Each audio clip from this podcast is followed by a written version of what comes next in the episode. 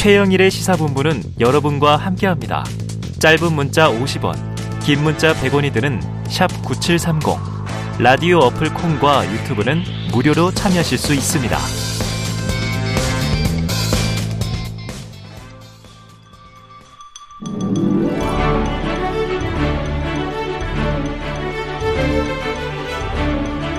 네, 기자들의 눈으로 정치권 소식을 들여다봅니다. 불사조 기자단 특히 뒷이야기들을 아주 재미나게 풀어보도록 하겠습니다. 경향신문 박순봉 기자, 세계일보 최영찬 기자 두 분 나오셨습니다. 어서 오세요. 안녕하세요. 대통령과 함께 휴가 다녀오신 최 기자님. 방송분들 함께했습니다. 아, 그랬죠. 음. 자, 밤사이 수도권과 중부 지역에 80년 만에 큰 비가 내렸다. 오늘도 비 예보가 있고 이제 계속 들어보고 있는데요.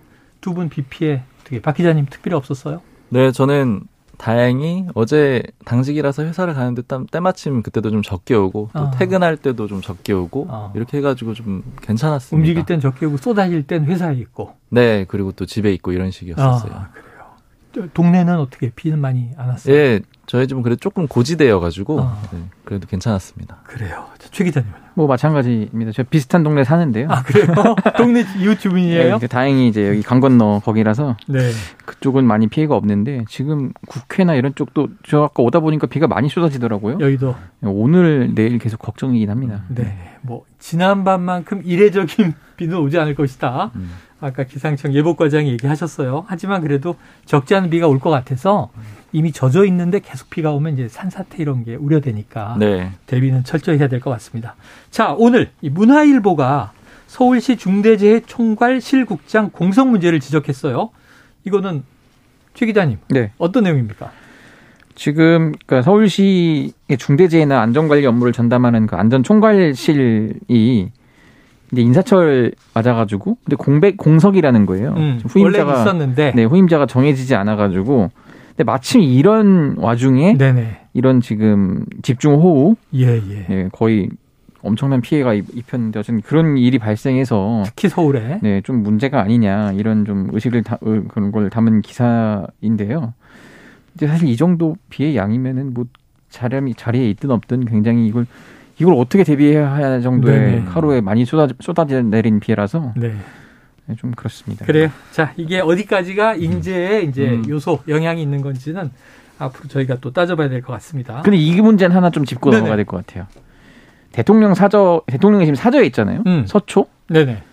지금 인근이 침수돼 가지고 결국 못 나와서 전화로 지시해서 뭐 대통령실에 어제는 그렇게 나왔는데 네. 대통령실에 오늘 얘기는 조금 달라진 것 같아요. 음. 어쨌든 그 대통령이 있는 곳이 뭐 곧 상황실이다 뭐 이런 식으로 해명을 하거든요. 현장 전문가들에게 네. 좀 오히려 이 역량을 밀어주고 대통령이 가면 불편을 네. 끼칠 것 같아서 안 갔다 이런 취지인 것 같아요. 대통령실의 해명은 그러니까, 그러니까 소위 대통령이 사저에 갇혔느냐 아니냐 음. 이 문제에 있어서는 갇힌 건 아니다. 네네네네. 선택을 했다라는 그런 의미가 되는 거고 즉 현장 전문가한테 맡기기 위해서 그냥 이제 나서지 않았고 또 주민 불편도 야기할 수가 있으니까 안 나서겠다 이렇게 좀 얘기를 했는데 예, 예.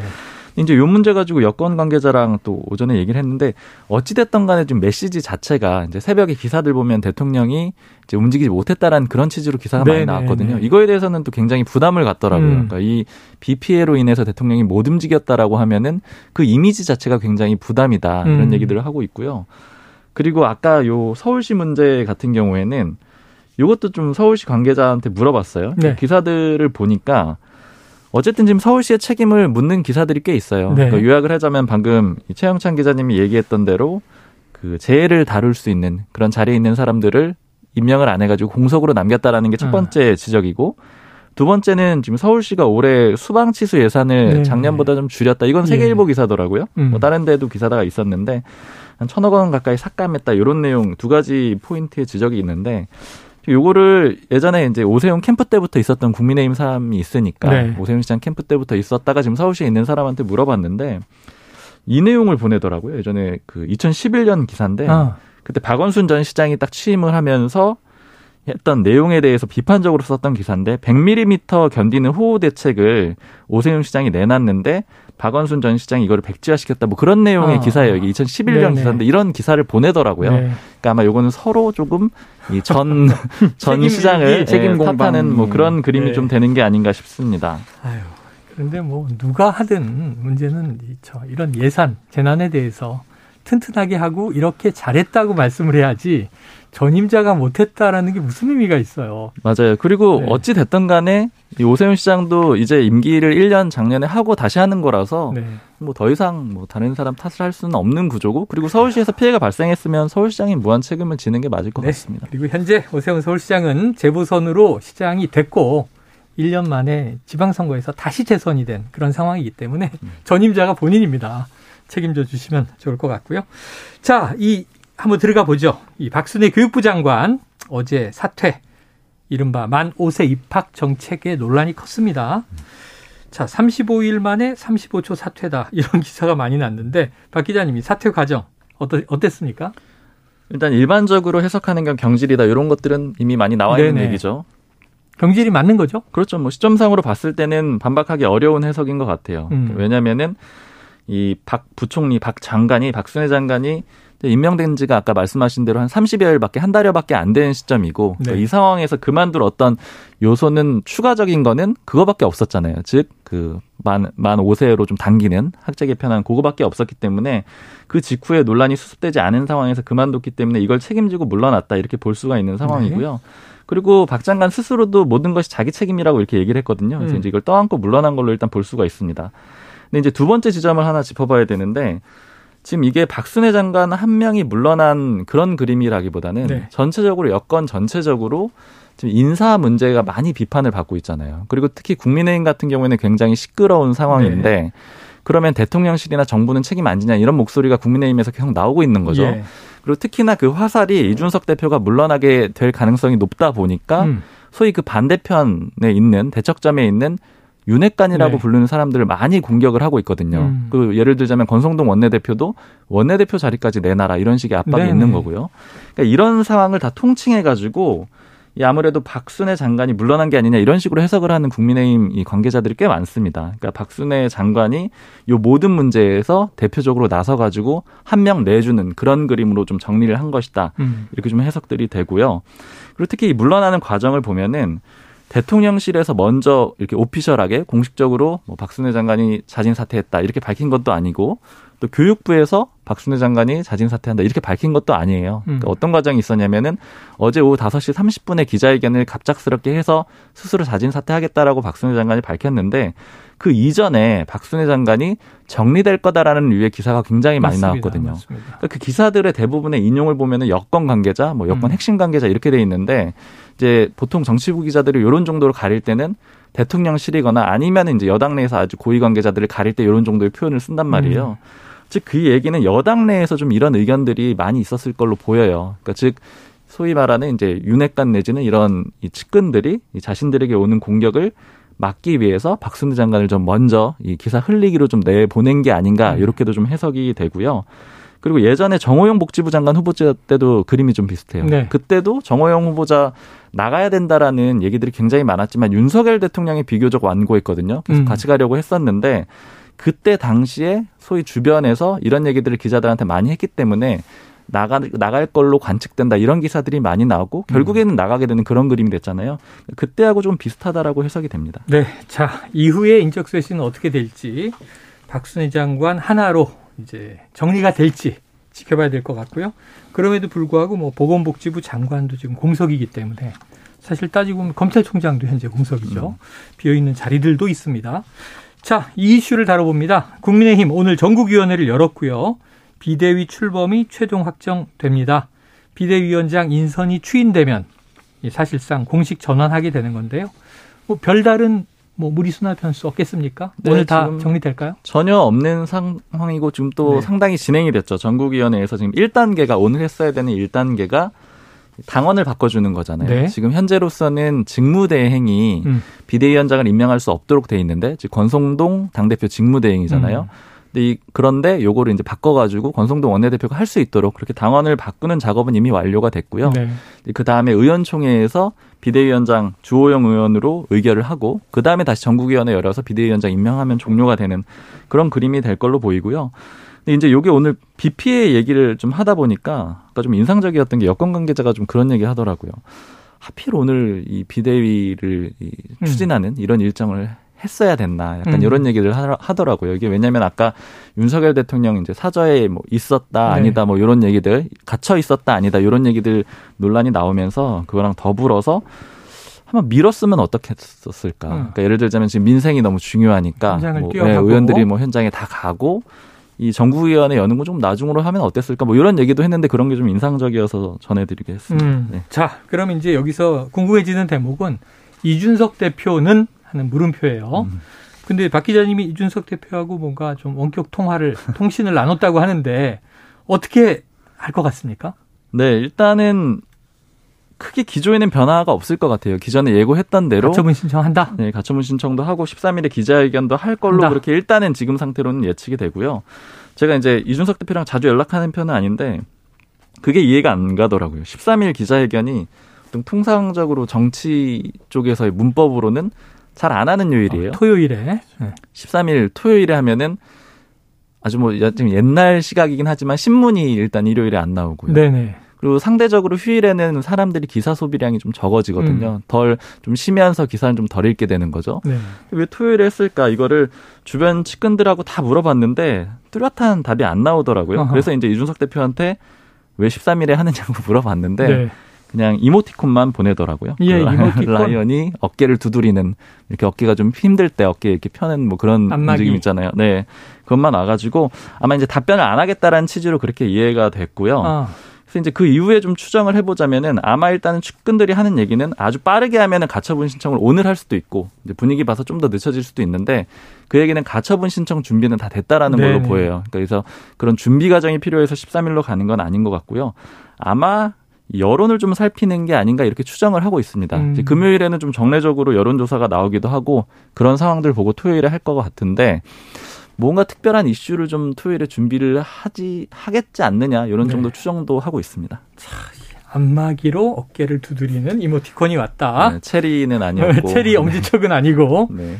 힘들어서요 이런 뜻인지 지금 벼르고 있습니다 이런 뜻인지 그러니까 지켜보도록 하죠. 토요일에 뭐 하면 이제 이 저 신문 기준으로는 아니지만 방송 같은 데서 이제 일요일 월요일까지 시끌시끌 할 텐데 네. 월요일이 또 마침 휴일이죠. 8.15 그렇죠. 광복절. 대체 아, 8.15 광복절. 8.15 광복절 네네, 휴무 네. 본이, 본일이 그러니까 정무적으로 본인이 좀 그런 고려를 했을 것 같아요. 네. 광복절엔 네. 아무래도 뭘 하더라도 광복절 경축사 그게 뭐 핵심이죠. 뭐 그게 핵심이기 대통령. 때문에 좀 이슈가 밀릴 네. 수 있고 일요일에 하자니 어차피 연휴라서 더 소비가 안 되고 네.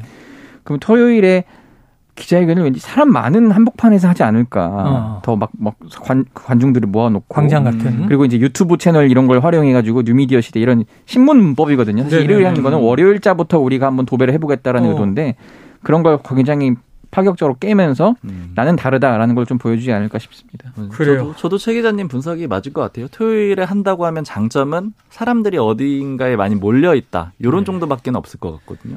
그래요. 자, 오늘 비대위가 공식 출범되고 나면 자, 박 기자님, 국민의힘의 그동안의 대혼돈 좀 정리가 됩니까? 더 큰 혼돈이 올 거라고 아? 생각을 하고 있는데요. 아, 그래요? 네. 일단 첫 번째 문제는 뭐가 있냐면 비대위가 출범을 하게 되면 비대위의 성격을 어떻게 할 거냐 이게 첫 번째 관건이에요. 음.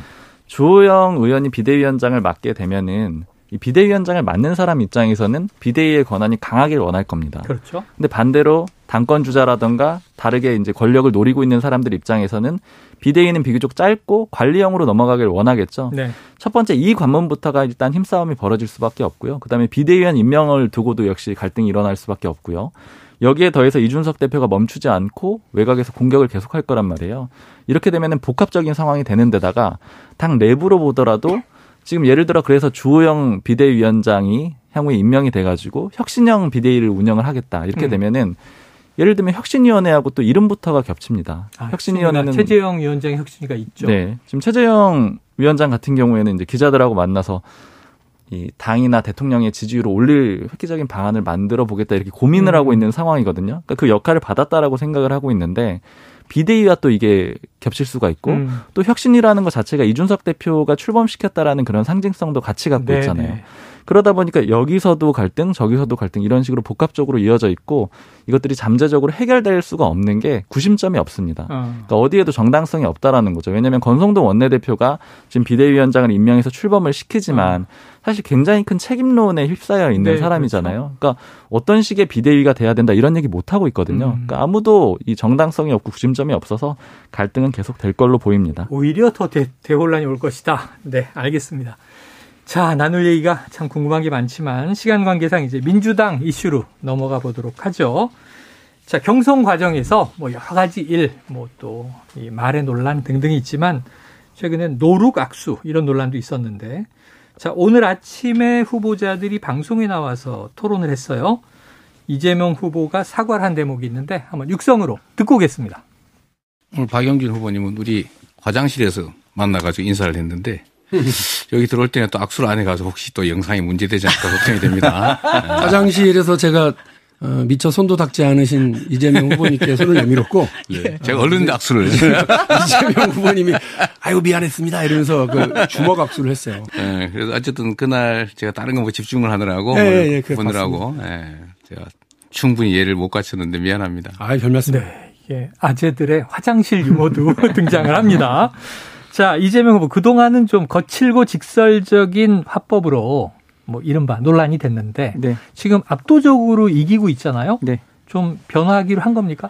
뭐 변하기로 했다기보다는 그냥 그 상황 자체가 이제 여유가 묻어났죠. 어. 워낙 압도적으로 이기고 있으니까 굳이 거칠게 하지 않아도 이제 다 내가 아우르고 품어야 할 우리 당원 의원들이다 이렇게 판단을 하지 않았나 싶고요. 네. 사실 승부가 이미 결정된 것 아니냐는 게 당 내부 좀 지배적인 분위기거든요. 음. 어쨌든 그런 게 좀 이번 토론에 영향을 미친 것 같고요. 근데 그것도 그렇고 이번 토론 참 좀 전 오늘 상대적으로 재밌게 들었어요. 이전 토론에 토론. 비해서. 네네. 이게 TV보다 라디오에서 하는 게 좀 의외로 괜찮은 것 같아요. 약간 예, 오손도손하면서 예. 공감도 표현하다가 각이 설 때는 딱 쟁점도 어. 하면서 사회자는 개입을 좀 최소화하고 네네. 어쨌든 재미있어서 다음 국민의힘 당대표 경선을 한번 여기 시사본부에서 네. 해보면 어떨까? 아, 빨리 좀 제안을 하세요. 네네. 저희는 대환영이지 뭐. 그러니까 재밌을 것 같아요. 네, 불사조 기자단 때 두 분 기자들을 패널로 해서 세 분 후보 최고위원들 다, 다 오시라 그래요. 저희 다 해드리겠습니다. 네. 자, 그럼 이제 최영찬 기자가 성사시킬 날을 기다리면서 며칠 안 남았습니다. 네네. 자, 이 또 하나 지금 토론회에서 8.15 특사 질문이 나왔어요. 이것도 좀 화제인데 박용진 후보가 이재명 후보에게 이 이재용 부회장의 특사를 어떻게 생각하느냐 자, 이렇게 답했습니다. 육성으로 듣고 오죠. 8.15 타면 때문에 논란이지 않습니까? 네. 이재용 그 부회장에 대한 사면에 대해서 어떻게 생각하십니까? 특사와 관련해서. 우리 박 후보님 의견부터 말씀 좀 해주시죠. 제 주도권입니다. 그럼 먼저 말씀해 주시죠. 그게 제 답입니다. 제 의견 말씀드릴게요. 네, 시간 가고 있습니다. 네, 네. 저는 음, 사안마다 다 틀릴 수 있는데 어, 이재용 그 총수 예, 회장에 대한 국민 여론은 찬성률이 높은 것 같아요. 어, 그래서 저는 이건 대통령 고유권 아니라 제가 이래라 저래라 또는 이게 좋다 저기 좋다 의견을 내는 게 적절치 않다고 생각합니다. 국민 여론을 판단해서 뭐 권한 있는 사람이 결정하겠지요. 그게 좀 안타까운 게 입장이 계속 바뀌셨다고 제가 대선 때도 뭐라고 막 한바탕 제가 비판을 했었던 것 같은데 여전히 그러시네요. 음, 뭐 상황에 따라 좀 다를 수 있죠. 뭐, 충, 뭐 예를 들면 그때 당시에 그 후에도 많이 제재를 많이 받았고 어, 국민 여론은 그때는 절대로 안 된다는 게 대다수의 의견이었고요. 지금은 또 많이 바뀌었죠. 법의 원칙이 국민 여론에 따라 달라지면 됩니까? 음, 법보다 중요한 게 국민 주권자의 뜻이죠.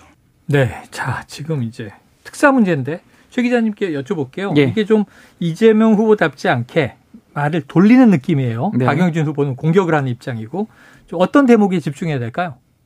어, 일단 입장이 바뀐 게 맞고요. 바뀐 게 맞다. 이거를 이제 좀 부각해서 저희가 아침에 이제 온라인 기사를 먼저 썼더니 어. 바로 연락이 와요. 이재명 후보 측에서 톤 다운 좀 해달라. 아, 톤 다운 해달라.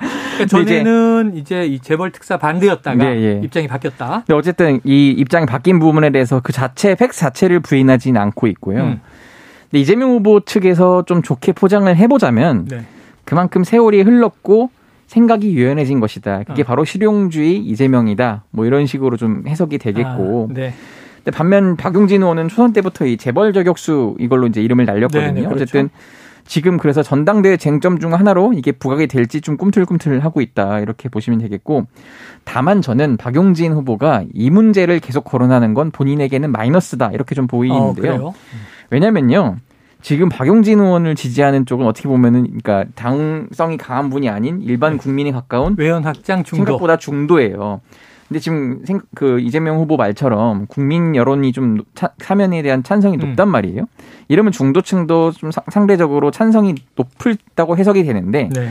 이러면은 박용진 후보는 어떻게 보면 사실 중도층을 잡는 포지션을 취하고 있는데 정책적으로는 상당히 민주당에서도 왼쪽이 가 있다는 게 노골적으로 드러나게 되는 아. 거거든요. 아. 여기 이제 여기서부터 이제 박용진 후보의 딜레마예요. 네. 그렇기 때문에 박용진 후보가 커 나갈 수 있는 환경이 좀 네. 줄어들고 있다. 파이가 이렇게 보입니다. 뭐 그래도 본인은 또 강할 때는 강한 진보다 이렇게 이제 얘기를 하니까 네. 재벌 개혁, 유치원 3법 요 두 개를 주로 강조를 해왔거든요. 지켜보도록 하죠. 박 기자님. 네. 오늘 오후에 이게 사면위원회 열리잖아요. 예. 지금 8.15 특사 누가 들어가고 누가 빠질까 거론된 인물은 많은데 박 기자님 촉으로 누가 사면되고 안 되는지 좀 얘기해 주세요. 이건 정말 완전 초일 것 같아요. 음. 왜냐면은 취재를 해도 이게 정말 주변 사람들의 그냥 의견들만 기자들이 접근할 수 있는 음. 수준인 것 같거든요. 그러니까 결국 이게 계속 표현들이 반복되지만 대통령의 고유 권한이어가지고 아, 윤석열 대통령의 결심이 중요할 것 같은데 일반적으로 지금 관측하는 얘기들은 이명박 전 대통령을 하면 이제 김경수 전 지사도 같이 하지 않겠느냐 이제 이런 정도의 예측들은 하고 있습니다. 아. 두 사람은 이제 한쪽만 해주기에는 좀 여론적으로 네, 네. 부담이 되기 때문에 어느 정도 균형을 맞출 것이다. 묶음으로 돼 있다. 네, 이명박 전 대통령을 좀 할 가능성은 높아 보여요. 아, 왜냐면 지금 소위 그냥 구도상요. 왜냐면 음. 소위 윤핵관이라고 불리는 대표적인 인사들 모두 MB계 인사들이 대부분이고요. 네. 그러니까 그러다 보니까는 그런 여론들이 많이 들어갈 거 아니에요. 즉 그런데 그렇게 되면은 이명박 전 대통령을 해준다라는 건 또 여론의 일부 반발도 감안을 네, 해야 되기 그렇죠. 때문에 이제 그런 보완제를 좀 같이 작동을 시키지 않겠느냐. 그래서 김경수 전 지사 내지는 어떤 야권의 인사를 좀 같이 음. 해주지 않겠느냐 이렇게 예측은 하고 있습니다. 자, MB 특사 가능성 높다. 그런데 단독으로 하기보다는 이제 야권에 좀 균형을 맞추는 인사도 함께 할 것이다. 라고 예측을 해주셨습니다. 한번 지켜보도록 하죠. 곧 네. 나올 이제 얘기니까요. 자, 이 끝으로 짧은 대 시간이 최 기자님께 요거 여쭤봐야겠습니다. 지금 이른바 뭐 이재명 방탄용 이렇게 불리는 이른바 당헌 80조 개정 네네. 의견이 나온 거죠. 네. 그러니까 이제 여기 여기에 들어 있는 것은 기소되면 당직을 정지한다. 네. 이건데 그걸 바꾸자는 의견이잖아요. 네. 어떻게 될 것 같습니까? 어, 지금 하는 분위기예요. 바꾸는 아, 가는 분위기다. 네, 정작 그 고위 관계자들은 좀 난색을 표한 게 이게 지금 박용진 후보는 사당화다. 네. 그리고 이재명 후보는 별로 얘기하진 않고 그렇죠. 지지자들이 냈고 강훈식 의원은 조금 타이밍이 안 좋은데 그래도 정치 탄압에 대비해서 필요는 하다. 이런 입장인 것 같아요. 네. 어쨌든 이게 저도 취재를 해보니까 원래 이재명 후보가 출마하든 안 하든 이 문제가 한번 논란이 된 적이 있어가지고 네. 이번 전당대회 준비위원회가 그러니까 전당대회가 당 대표만 뽑는 게 아니라 음. 이번 기회에 당원, 당규, 뭐 강령 다 바꾸는 어, 손도 보고. 손 보는 작업이거든요. 그래서 이 문제가 좀 논란이 되니까 그럼 한번 이번에 바꾸자라는 게 제 중지를 모았다고 해요. 그래서 다음 주 수요일 날 아마 좀 바뀌는 일이 될 것 같은데 근데 정작 지금 이게 갑자기 당원 게시판 청원에 올라오고 네. 그리고 이제 이재명 후보와 엮이면서 음. 오히려 지금 난처해졌다는 거예요. 이게 네. 꼭 이재명 후보를 방탄을 하기 위한 당대표 됐을 때 음. 방탄을 위한 작업이 아니냐는 오해를 살까봐 음. 전혀 그게 아니고 이게 지금 검찰이 그 전, 전, 전 정권 때 지금 민주당에서는 한 10여 명의 전직 장관이나 뭐 의원들 지금 기소가 돼 있다고 하는 네네. 거예요. 아, 기소가 돼 있거나 수사선상에 올라 네. 있다. 네. 이러면은 정부 여당이나 수사 당국에 완전 우리 당의 운명을 맡기는 거냐 어. 이런 식의 지금 어 굉장히 말들이 나와서 이거는 확실히 매듭 짓고 가자 뭐 이런 네. 당내 의원이 굉장히 많습니다. 네, 알겠습니다. 이것도 한번 지켜보도록 하겠습니다. 아유 너무나 나눌 정치권 이슈가 많은데 오늘은 여기서 정리해 보죠. 자 불사조 기자단 박순봉 경향신문 기자 최영창 세계일보 기자와 함께했습니다. 두 분 고생하셨습니다 감사합니다. 감사합니다.